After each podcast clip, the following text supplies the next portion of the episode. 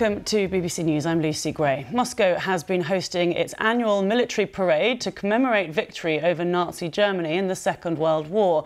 In a speech, President Putin has sought once again to link Russia's war in Ukraine to the Soviet struggle against the Nazis. Uh, we can take you to Moscow now. These are live pictures that we're watching now um, of those celebrations. They've been going on for just over an hour now. Um, we've been seeing uh, large numbers of military personnel marching through Red Square there in Moscow. We can have a listen in.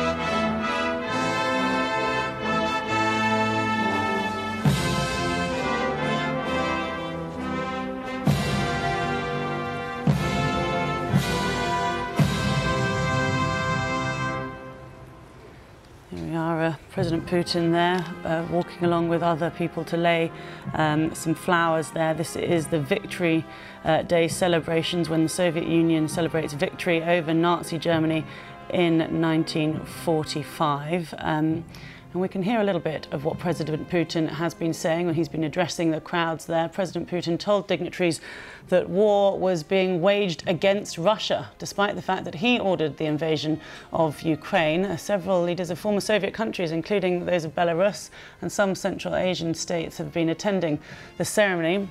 But the parade has been scaled back this year, actually, due to fears of sabotage attacks linked to the war in Ukraine.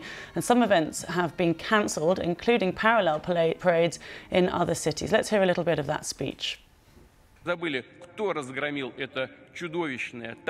They've forgotten who crushed that monstrous total evil, who formed a wall to defend their native land, and didn't spare their own lives for the liberation of the peoples of Europe. We can see how in a number of countries they are ruthlessly and cold-bloodedly destroying monuments to Soviet soldiers, demolishing memorials to great military leaders, creating a genuine cult of Nazis and their accomplices. And they're trying to erase and slander the memory of true heroes. Such a mockery of the feats and sacrifices of the generation who won is also a crime. Overt revanchism from those who were cynically and openly preparing a new campaign against Russia, who collected for this neo Nazi scum from around the entire world. Their aim, and there is nothing new about this, is to achieve the breakup and destruction of our country, cross out the conclusions of World War II and conclusively break the system of global security and international law, and suffocate any sovereign centres of development. So President Putin speaking in Red Square just a short time ago. We can speak now to Edward Lucas, the author of The New Cold War, Putin's Threat to Russia and the West. Um, we just played a little bit there. I don't know how much more of, of the speech that you heard, but what do you make of, of, the sentiment? I mean, it's not really anything new, is it, from President Putin that we've been hearing, this, uh, this Nazism that he keeps talking about? No, it's the same tunes, but played perhaps slightly louder and with a more aggressive beat to them. It's a very well worn trope for Putin, and it has actually been for Russia even before Putin took power that they are the inheritors of the glorious defeat of Nazism in 1945, and that anyone who criticizes Russia is therefore a Nazi, which wouldn't pass um, anyone doing GCSE logic, I don't think. Um, but that's that, that's the drum they bang, and they bang it hard. I think that the interesting thing for um, observers, maybe the rather light international attendance. Russia's not exactly surrounded by a large fan club. I don't think there was any any senior dignitary from China came, for example, which one might have expected if one thought that um, China was backing Russia strongly. And of course, over in Ukraine, um, they are celebrating the day before, along with the rest of Europe, on the 8th of May. It's only the Soviet Union and now Russia and, and some, some of its um, close allies that still celebrate on the 9th, because the, the news of the defeat of Nazi Germany crossed the midnight barrier, and it was the 9th of May um, when he arrived in Moscow, although it was the 8th of May for the rest of us. Right. He also said in his uh, speech that all the country is united to support our heroes uh, and that we pray for them. Um, what do you make? Is it possible to say at the moment about sentiment in Russia in general among the, among the public about the support or otherwise for the war in Ukraine? Well, of course, it is difficult because Russia is not a free country and people are unlikely to give their innermost thoughts to someone they don't, don't know very well who um, calls them up over the over the phone. Um, so superficially, there's a lot of support for the war, and I think that by framing this not as we have a disagreement with Ukraine, but the world's out to get Russia, we're encircled, and we have to fight back. And that we're doing the same thing that our ancestors did um, 80 years previously. I think that's helped gather a bit more patriotic sentiment um, behind the war. And, and, and I think in any country, when people feel our backs to the wall, we may not like our leader in every respect, but um, we're under attack, so let's get on and defend it.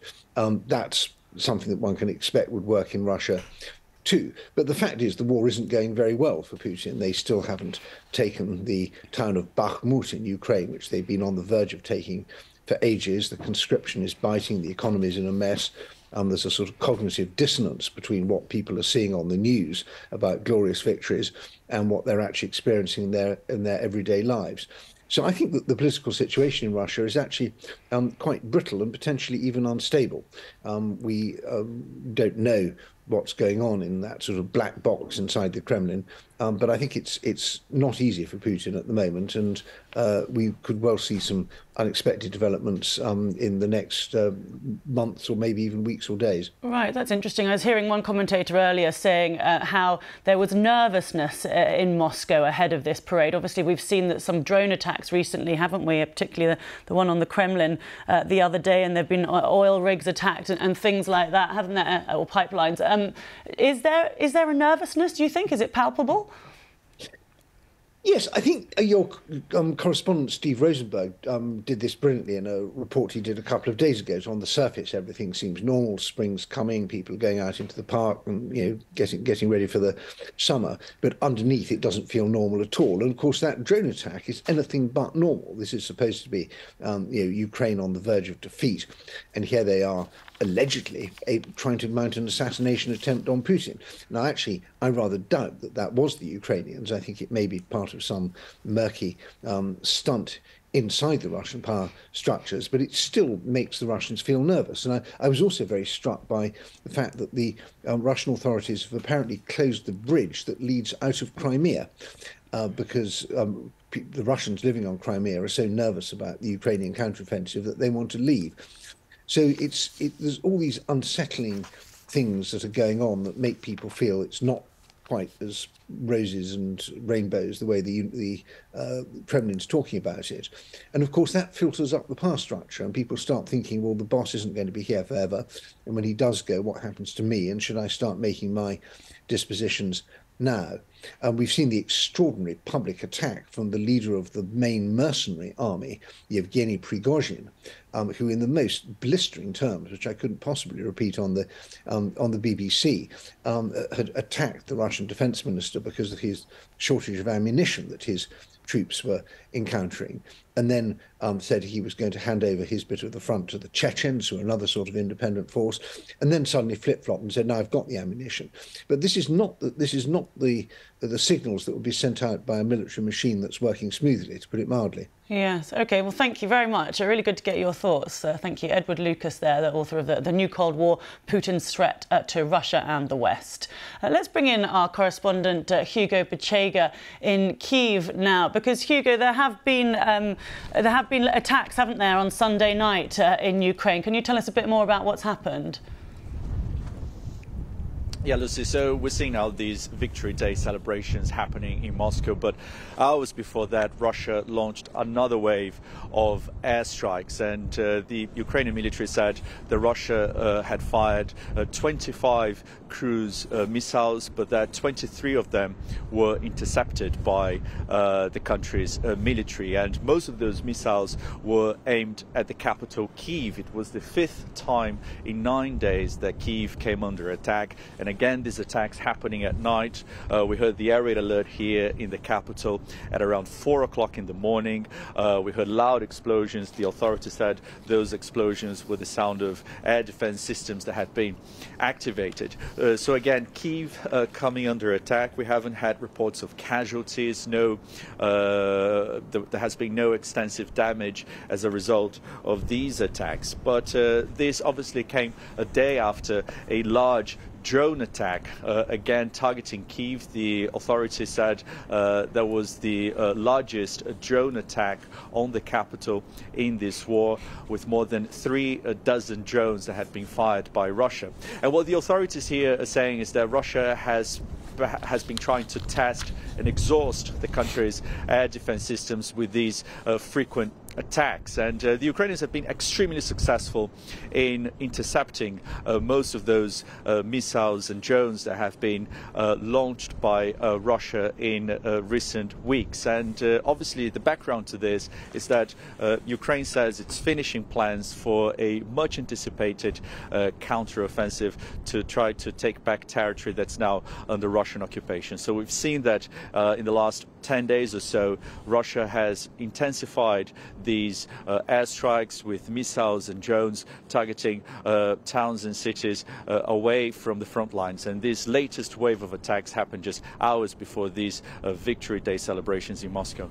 We've been talking for a while about this uh, counter-offensive which is expected from Ukraine to try to take back territory. Is there any thought about when that might start? Well, I think what we're seeing now is perhaps a, an effort by the Ukrainian authorities to manage expectations. Uh, I think uh, the Ukrainians know that uh, Western countries, everybody is uh, waiting for this counteroffensive to happen. Uh, I think there is perhaps the expectations, uh, the expectation that uh, uh, the Ukrainians uh, are likely to achieve uh, major gains after receiving uh, the military support from Western countries. But what we're seeing now is an effort from high-level officials to manage expectations ahead of this expected counteroffensive. Okay, thank you very much. Hugo Bechega for us there live in Kiev.